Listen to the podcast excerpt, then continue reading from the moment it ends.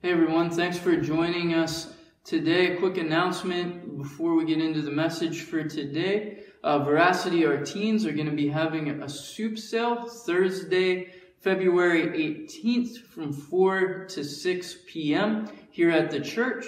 Uh, this year is a little different than years past. It's going to be all takeout this year, so you can stop on your way home from work. You can come in and pick out some soups or you can message us ahead of time and we'll bring some soups out to you curbside and then you can take those home and uh, enjoy some soup for dinner at home. But all the proceeds from that will go to our teens and help them to get to Momentum Youth Conference this summer, uh, which you can be praying that we're able to have Momentum Youth Conference uh, this summer. We had to cancel last year because of COVID.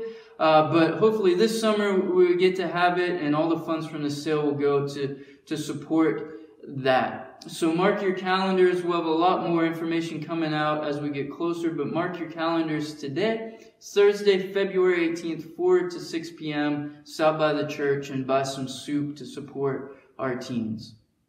Uh, for today, as we get into the message, we're going to continue our series on transforming faith.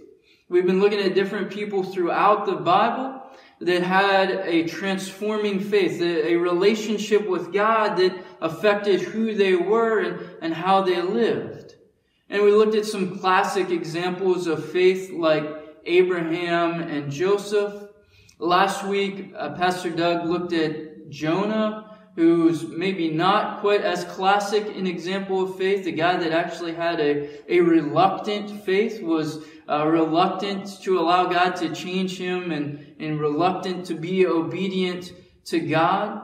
But it, it was a, a powerful story nonetheless as, as God told him to go to his enemies uh, and to share God's love and mercy with his enemies, which is something we really need to hear in our country right now with how things have been. But uh, Jonah had this reluctant faith.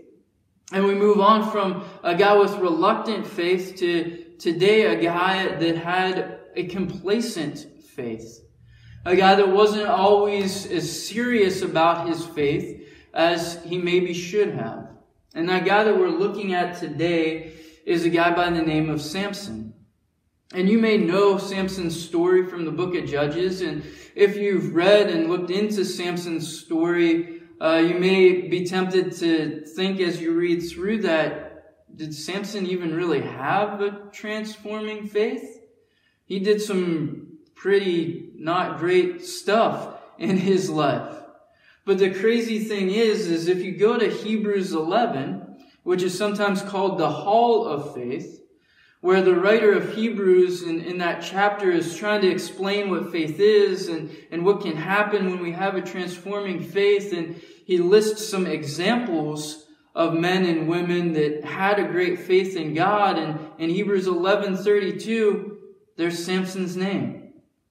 That at some point in his life, Samson came to a transforming faith in God, a faith that was impactful enough to end up being listed in Hebrews 11 as an, example of faith. So how did he get there? How can we learn from that? It's going to be an, an interesting story for us to look through today. And the account of Samson starts in Judges 13. And as we open up to that, I, I want to remind you that Samson was a real guy that lived at a real place during a real time in history. Uh, Samson's an easy guy to look at his story and just kind of look at him as a, a cartoonish figure. To look at him maybe as even a, like a Marvel superhero. He's this guy that had superhuman strength. But he was a real human being, a, a real guy like us who had struggles like we do and who God used in amazing ways. So we can learn a lot from his story. So look at the start of it, verse 2 of Judges 13. There was a certain man of Zorah, of the tribe of the Danites, whose name was Manoah, and his wife was barren and had no children. And the angel of the Lord appeared to the woman and said to her, Behold, You are barren and have not borne children, but you shall conceive and bear a son. Therefore, be careful and drink no wine or strong drink, and eat nothing unclean. For behold, you shall conceive and bear a son.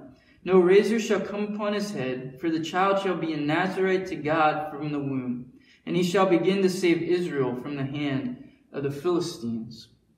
So there's this man named Manoah, and he has a wife who's barren. She's for whatever reason, been unable to have children. And we, we don't know exactly how old they are, but it would probably be safe to assume they're a little bit older because it's clearly been an issue that she hasn't been able to have children. They, they've tried and they're just unable to do it. And that would have been a huge thing at this time. That you really would have been looked down upon if you were unable to have children.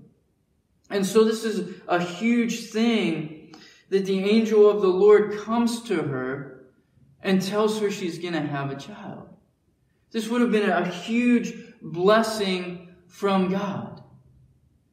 And it, it's kind of cool. I don't want to overlook that because it's a reminder to us just how much God loves and cares for his people. That God could have chosen any woman at this time to be the mother of Samson.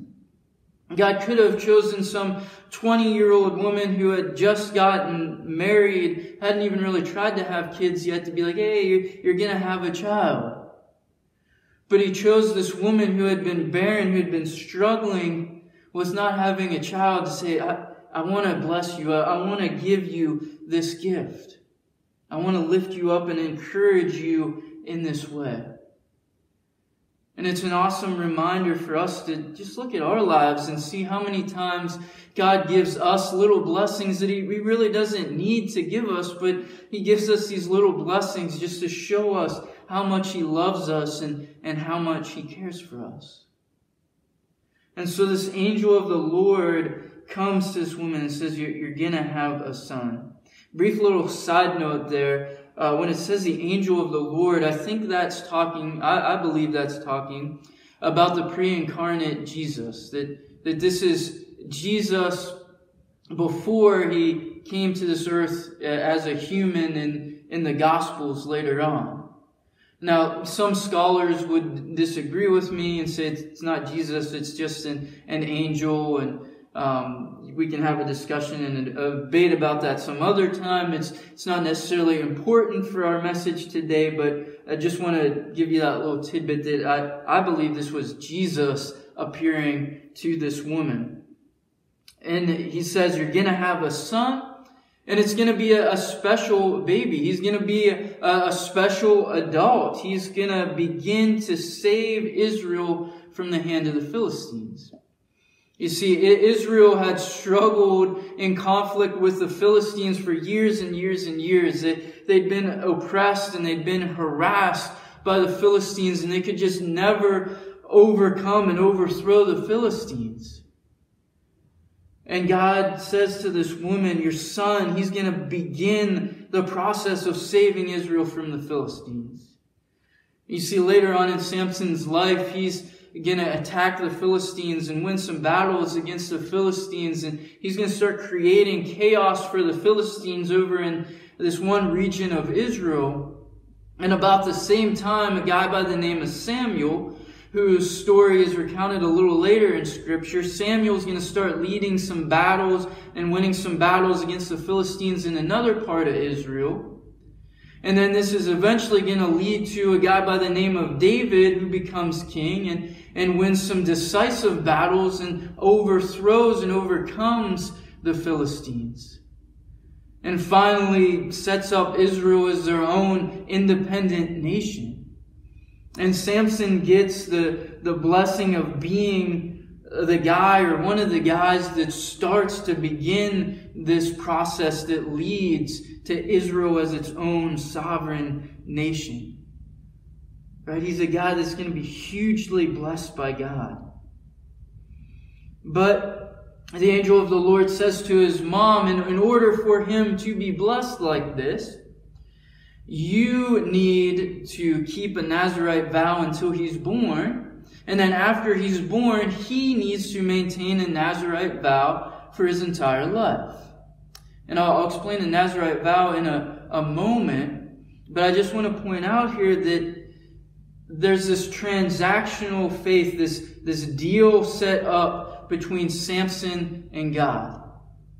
Samson, you do this one thing, this Nazarite vow, and God will bless you and, and give you strength and allow you to overcome your enemies.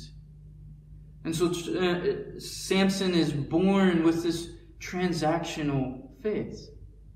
And this is something we've talked about all throughout this series that we can have a, a transactional faith. I do this and God blesses me. We can look at our faith that way.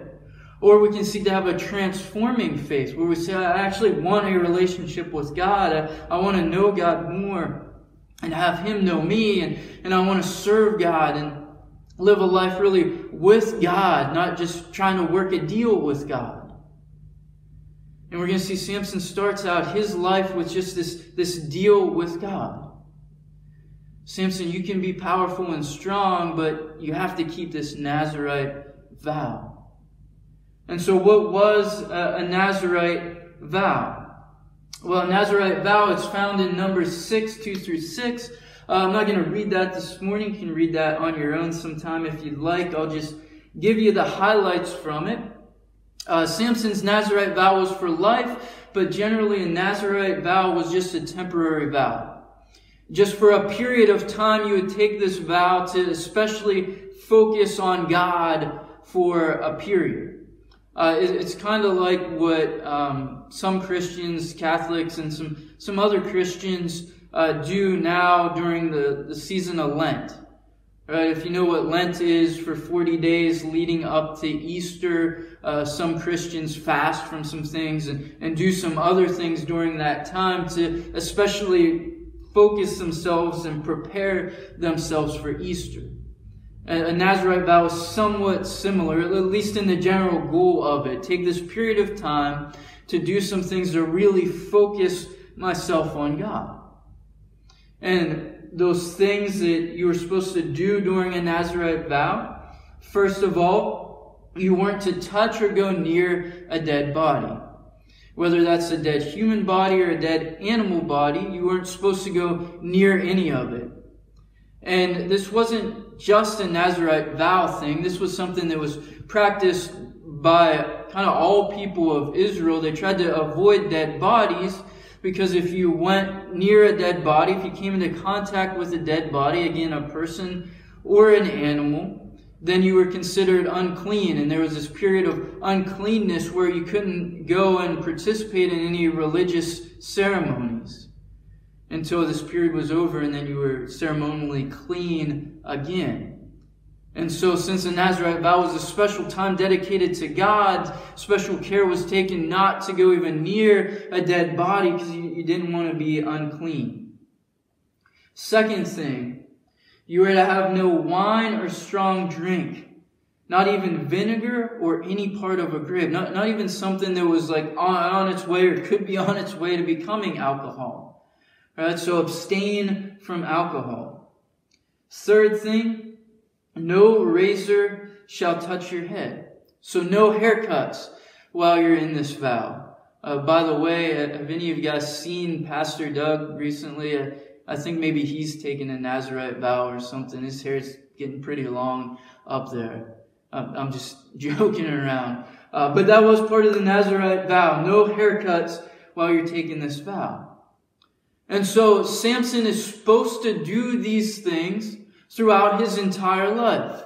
If he does them, he will be blessed by God. He has this, this transactional faith, this deal with God.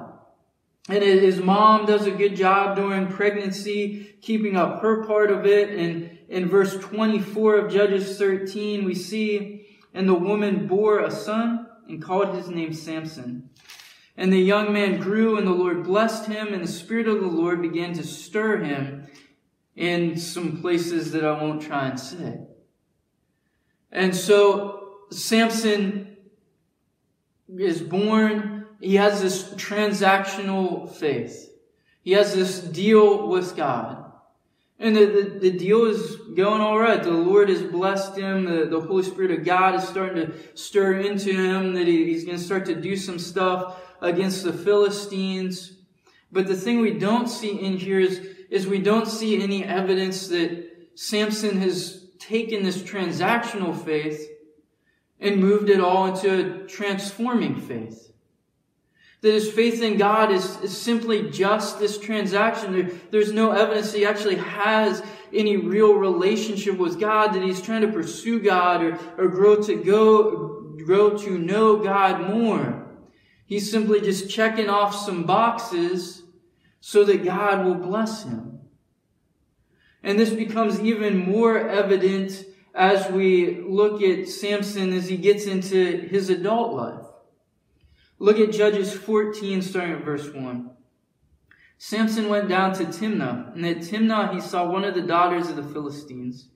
Then he came up and told his father and mother, I saw one of the daughters of the Philistines at Timnah. Now get her for me as my wife. So Samson goes out. Samson sees this woman and he says, I, I want her as my wife. Now, here's the thing. If we read through this whole account, uh, it doesn't say it explicitly, but uh, we could be led to believe that at this point, in verses 1 and 2, all Samson has done is seen this woman. He's not even talked to her, not even said hi to her. He's basically just seen this girl and said, man, she's hot. Mom and dad, go get her as my wife. Now, you don't have to know a ton about God or a ton about the Bible to know that's not a very godly way to get a wife. That's like a middle school boy way of getting a girlfriend. Right? That's what middle school boys do. Oh, you're cute. Do you want to be my girlfriend? By the way, what's your name? Right? That's what middle school boys do. And Samson goes and he, he says, Oh, she's good looking. Mom and dad go get her to be my wife.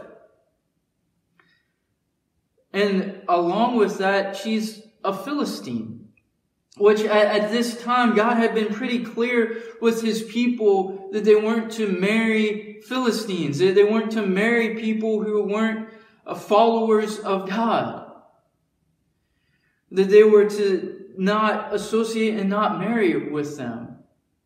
And now, uh, I'll be clear, but before you write an email to Pastor Doug this week saying, oh, Ben is all against interracial marriage, uh, I did say at this time that is what God said. Uh, to be clear, I, I think God is perfectly fine with interracial, interethnic marriage right now. I do think God still warns us that marrying someone who is not a believer can lead to a, a lot of struggles, both in your marriage and, and for you personally in your faith. And God uh, advises us against marrying someone who's not a believer, though he doesn't forbid that now. At this time, at Samson's time, God had clearly told them, don't marry someone who's not of the people of Israel.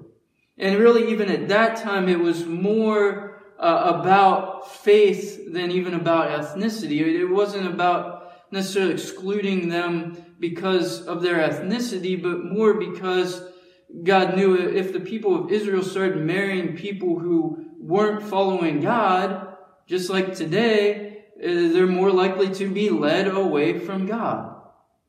And so it, it's not even so much about interracial marriage, and I spent way too much time talking about that right now than I really wanted to. But uh, I want you to be clear: I'm not against interracial marriage, but at this time, this was not what Samson's supposed to be doing.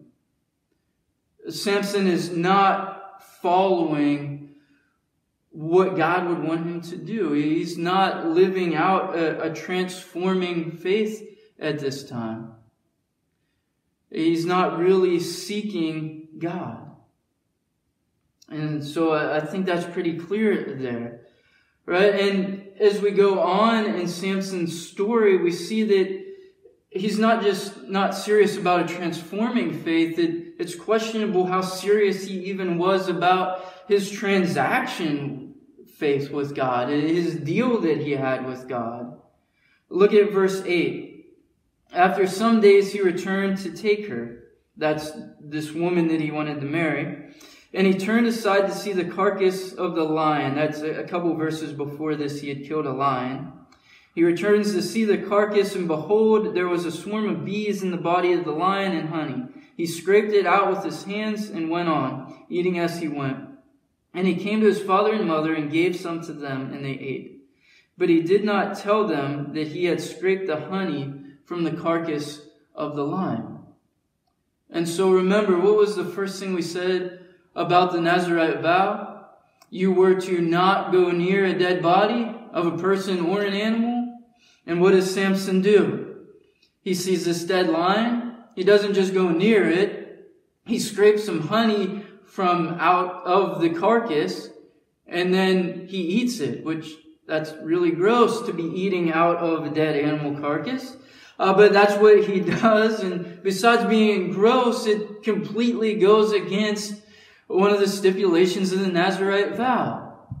And, he even goes beyond that and he takes some home and he gives it to his parents and don't tell his parents where it comes from and he, he leads them into sin and disobedience from God. Even though they weren't under a Nazarite vow, as I mentioned earlier, just general practice uh, in Israel in the Jewish religion was not to uh, be in contact with a dead body.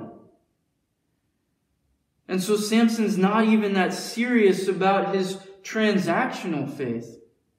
We see this again in verse 10. His father went down to the woman, and Samson prepared a feast there, for so the young men used to do. As soon as the people saw him, they brought thirty companions to be with him. And so Samson goes down and he, he has this big wedding feast. And it says in another verse that it was seven days long. And the Philistines bring him 30 companions, right? 30 young guys who were not God fearing young guys. And people aren't that different today than they were back then. And as we're probably all aware, if you get 30 young, crazy, uh, especially if they're not God fearing guys together, there is most likely, most certainly, I'd say, going to be alcohol and probably alcohol in abundance.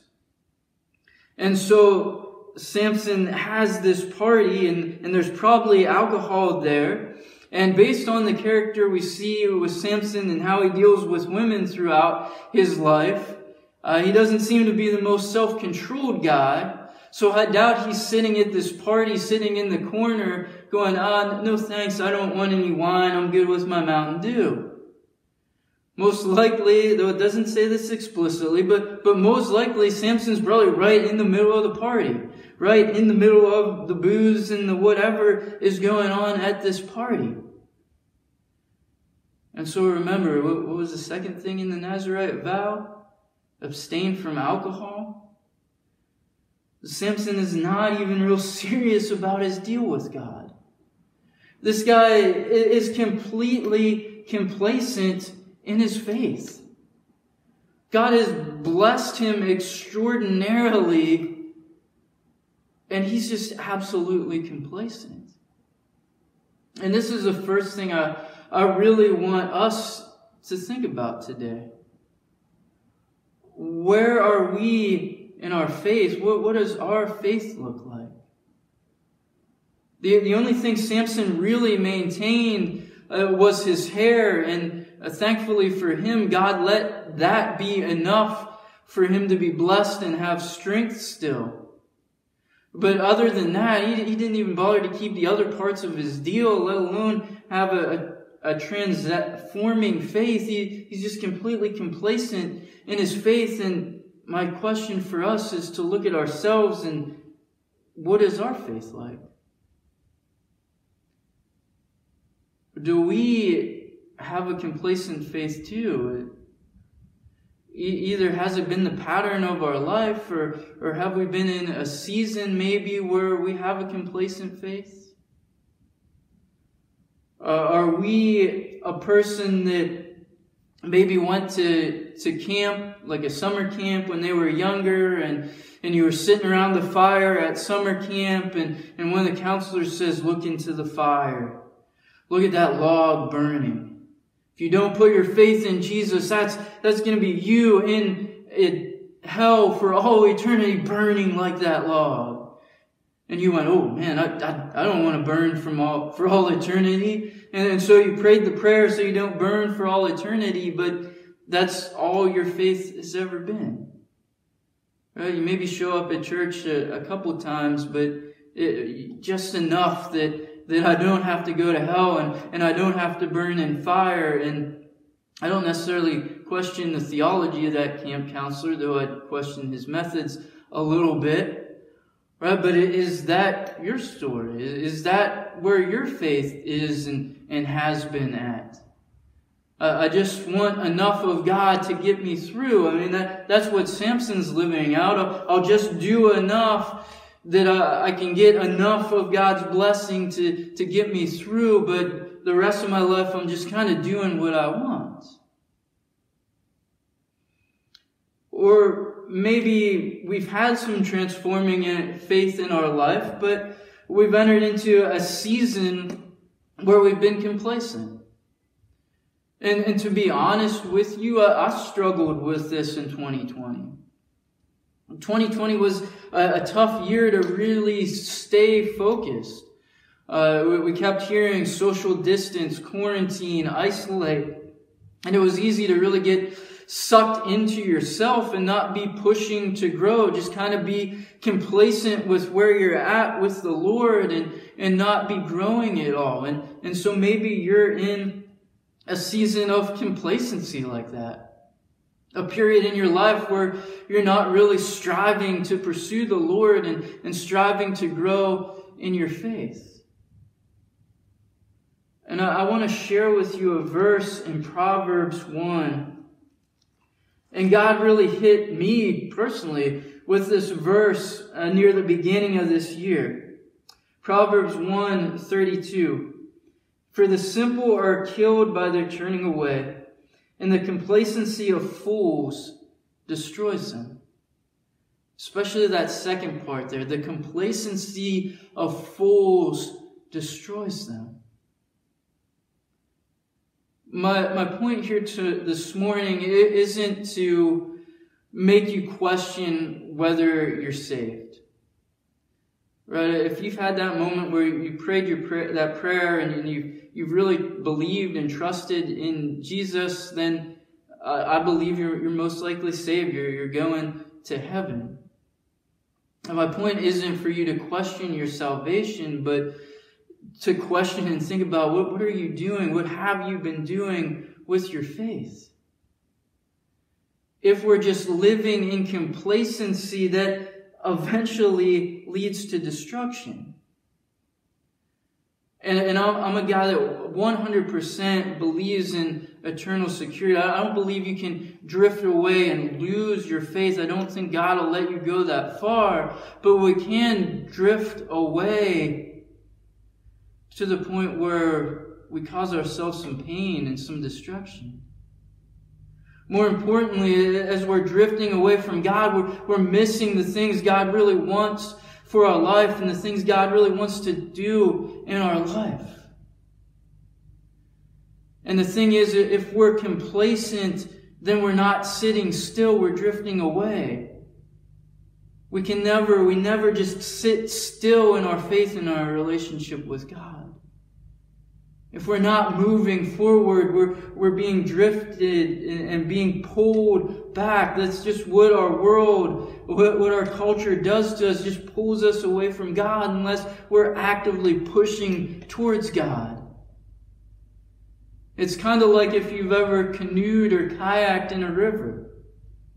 Uh, for a couple summers, uh, I did some camping down near Lake Gracetown. I'd go down there with my family, and we'd go to a campground. And where the campground was located, it was it was right on the water, and it was right where the river starts to open up into Lake Gracetown. So there's still some current there. And one of the things we like to do is we, we take our kayaks out and, and you go out on the kayak and, and then you just kind of float along and, and fish or just kind of lay there and enjoy the sunshine and uh, you just kind of float along. And then eventually somebody would like look at their phone or look at their watch and be like oh man we need to get back. We got to get dinner ready. And you, you look around and you go oh man how, how do we get this far down the lake? And so you start paddling back and and the current's not super strong there, but it's enough. You feel it as you're paddling back and you, you paddle and you get a little tired and, and you stop. And it wasn't too long after you stopped there, you're, you're drifting back down away from the campground again. That if you wanted to get back to the campground, you had to keep continually paddling so that you could get back there. And that's how it is in our faith as well. That if we allow ourselves to be complacent, we're just going to slowly drift away. If we're not paddling, if we're not pushing towards Jesus and growing in Jesus, we just slowly drift away. And we could end up drifting to a point where it's going to cause us some pain and, and some destruction. Or, or if not that, we're, we're definitely going to miss out on some of the stuff God wants to do in our lives. And I want to challenge you this morning not to do that. To fight against that complacency. Because if you know the story of Samson, you know what happens in Samson's life. He's complacent in his relationship with God, and eventually in Judges 16, for the sake of time, we won't read through it. I'll just kind of summarize it for you. But in Judges 16, Samson falls in lust with another girl. Uh, I, I didn't say in love there. I meant to say in lust because it's, it's definitely not love. He, he just sees another pretty girl and he's like, I have to have that girl. I have to have that woman. And that woman's name is Delilah. And Delilah was not a good lady. Because as soon as Samson and Delilah start hanging out a bit, the leaders of the Philistines, they come to Delilah and they say, Delilah, we'll give you this giant bag of money if you betray Samson, seduce him, find out the secret to his strength so that we can capture him. And Delilah's like, cool, I like money, I'll do that. And so Delilah goes and she seduces Samson and then she starts badgering Samson day after day. Hey, t- tell me where your strength comes from. Tell me how you got your strength. Tell me what's the secret to why you're so strong. If, if you really loved me, you would tell me why you're so strong. And she keeps badgering him and badgering him and badgering him. And eventually Samson just gives in and says, It's my hair. I have this deal with God. If, I keep this vow, or at least this one part of this vow that I'm supposed to keep, this long hair, then I'll be strong and I can fight off the Philistines. And so what's Delilah do? Right away she goes and she tells the Philistines. She sets up this plan when he goes to sleep. A guy comes in, cuts Samson's hair, ties him up, and he wakes up and he, goes to break free and, and defeat the Philistines like he's done multiple times. And, and all of a sudden he realizes he can't. And the Philistines capture him and they gouge out his eyes and, and they throw him in prison and they make him do slave labor and they bring him out at times to laugh at him and ridicule him. Right? Samson hits rock bottom. He, he's drifted in this complacency and drifted to destruction. And the saddest part of this whole story with Delilah and with Samson being captured is verse 20. Look at what it says there. And she said, The Philistines are upon you, Samson. And he awoke from his sleep and said, I will go out as at other times and shake myself free. But he did not know that the Lord had left him. He did not know that the Lord had left him. Samson had drifted so far from God that he didn't even realize God wasn't there. He didn't even realize how far from God he was. That's a, a terrible thing that he had been so complacent that, man, he, he just doesn't even realize God isn't with him anymore. And I, I really pray none of us get to that point. That would be a sad, sad thing for us to get to that point.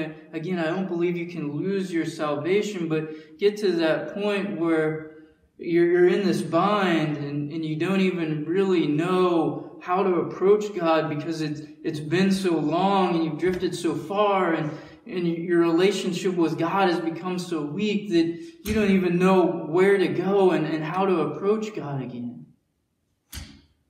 Right? That's the, the big danger of, of being complacent is we're going to come to this time of need and, and are we going to be close to God in that time of need? Samson had lost complete touch with God.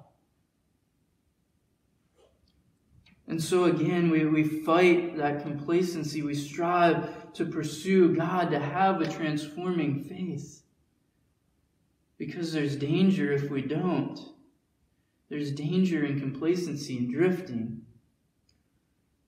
But thankfully, the story of Samson doesn't end there, and, and our talk for today doesn't end there. That, that there is a bit of light and a bit of hope at the end of Samson's story.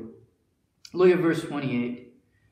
Remember, Samson's had his eyes gouged out. He's, he's been in prison, slave labor. They've drug him to this party to laugh at him and ridicule him. Verse 28 Then Samson called to the Lord and said, O Lord God, please remember me and please strengthen me only this once, O God, that I may be avenged on the Philistines for my two eyes. And Samson grasped the two middle pillars on which the house rested, and he leaned his weight against them, his right hand on the one, and his left hand on the other. And Samson said, Let me die with the Philistines. Then he bowed with all his strength, and the house fell upon the lords and upon all the people who were in it. So the dead whom he killed at his death were more than those whom he had killed during his life. Samson's hit rock bottom. And finally, at rock bottom, he realizes, man, I need more than just a transactional faith with God. I need God. I need His help. I need to cry out to him. And, and out of that humility and humbling of himself, he, he cries out to God, says, God, please help me. God, I need you. That he finally humbles himself and cries out to God and, and does more than just this deal with God. His prayer wasn't perfect. I don't know that his motives were absolutely perfect there, but there's still this brokenness and this humility and this crying out to God, You are the only one who can help me. That he finally seeks to draw near to God in his last moments. And God comes and, and God allows him to do something amazing. And, and it says there that he killed more Philistines in that last moment of his life than the rest of his life combined. That, that he did more in that moment of broken surrender to God than all throughout the rest of his life. And this is both sad and encouraging. It's sad because it reminds us what could Samson have been had Samson surrendered and had a transforming faith earlier in his life. What amazing stuff could he have done? How much more could he have done throughout his life? How many more Israelites could he have rescued? How many more battles could he have won? How much greater a victory could he have had over the Philistines had he really committed to follow God in a transforming way earlier in his life. It's sad because he missed out on so much of what God could have done in and through him. And it, it's a reminder to us that we, we don't want to miss out on what God can do in and through us. We don't want to put off surrendering to God We don't want to wait and be complacent now because we're, we're missing what God can and what God wants to do in and through us. But this is also encouraging. That even though Samson's at rock bottom, Samson's at the end of his life, that while he still has breath, there's still opportunity for him to come out of his complacency and to turn wholeheartedly to God and for God to do something awesome through his life. And it reminds us, wherever we're at, however long we've been in complacency, however much we struggle with that, as long as we have breath, we still have the opportunity to turn to God and passionate, transforming faith and see God do amazing things with whatever life we have left. There's nobody that's been too complacent for too long that they can't turn to God and be used in a mighty way by God. And maybe you need that encouragement for yourself. Maybe you need that encouragement to spur you on to go and, and talk to somebody else and challenge and encourage somebody else. Maybe there's that person you know who you've been praying for them for years and years and years that they really commit their life to Jesus. And the end of the story reminds us that as, as long as they have breath, there's still hope, there's still opportunity that they can surrender to God and God can do something amazing in their life. But I challenge you don't wait. Don't wait. Don't be like Samson and waste all your life and wait till the last moment. Step out of complacency now. Step into a transforming faith. Commit to passionately pursue and follow Jesus and then just be amazed at the awesome stuff God's going to do in and through you. I challenge you to do that in 2020. Uh, I encourage you make some practical, concrete goals for this year. Concrete goals. Maybe you're going to make a goal to uh, be more regular in reading and, and praying, reading your Bible and praying. Maybe you're going to be uh, more committed to stepping up and, and taking the opportunities that uh, Josh leads in for outreach. Right? You're going to take part in some of those outreach and service opportunities this year. Step up and, and do that. Maybe uh, the challenge from last week that the, there's somebody from your past that you need to get together and, and reconcile with them and, and share with them the love of Jesus. Whatever those concrete things look like for you to, to passionately pursue Jesus in 2021, I, I challenge you to do that. God has awesome stuff He wants to do in and through you. But if we're complacent in our faith, we're going to miss it. And I don't want to miss it, and I don't want you to miss it. So let me pray for us. Lord God, Father, we thank you for the example of Samson. We pray that we would learn from his mistakes and his errors. A, guy that was offered so much and failed to really do all he could with it. And uh, up until his last moment, until he fully surrendered to you. And, and I pray that we would learn from that example, that we would not be complacent. Whether we've struggled with complacency our whole uh, life or whether it's just been a, a season, uh, a 2020 where we've been complacent. Let us make 2021 a year where we passionately pursue you and follow after you, Lord God. Work in our hearts, work in our lives. Lord, I look forward to the awesome stuff you're going to do in us and in our church this year. We pray this in Jesus' name. Amen.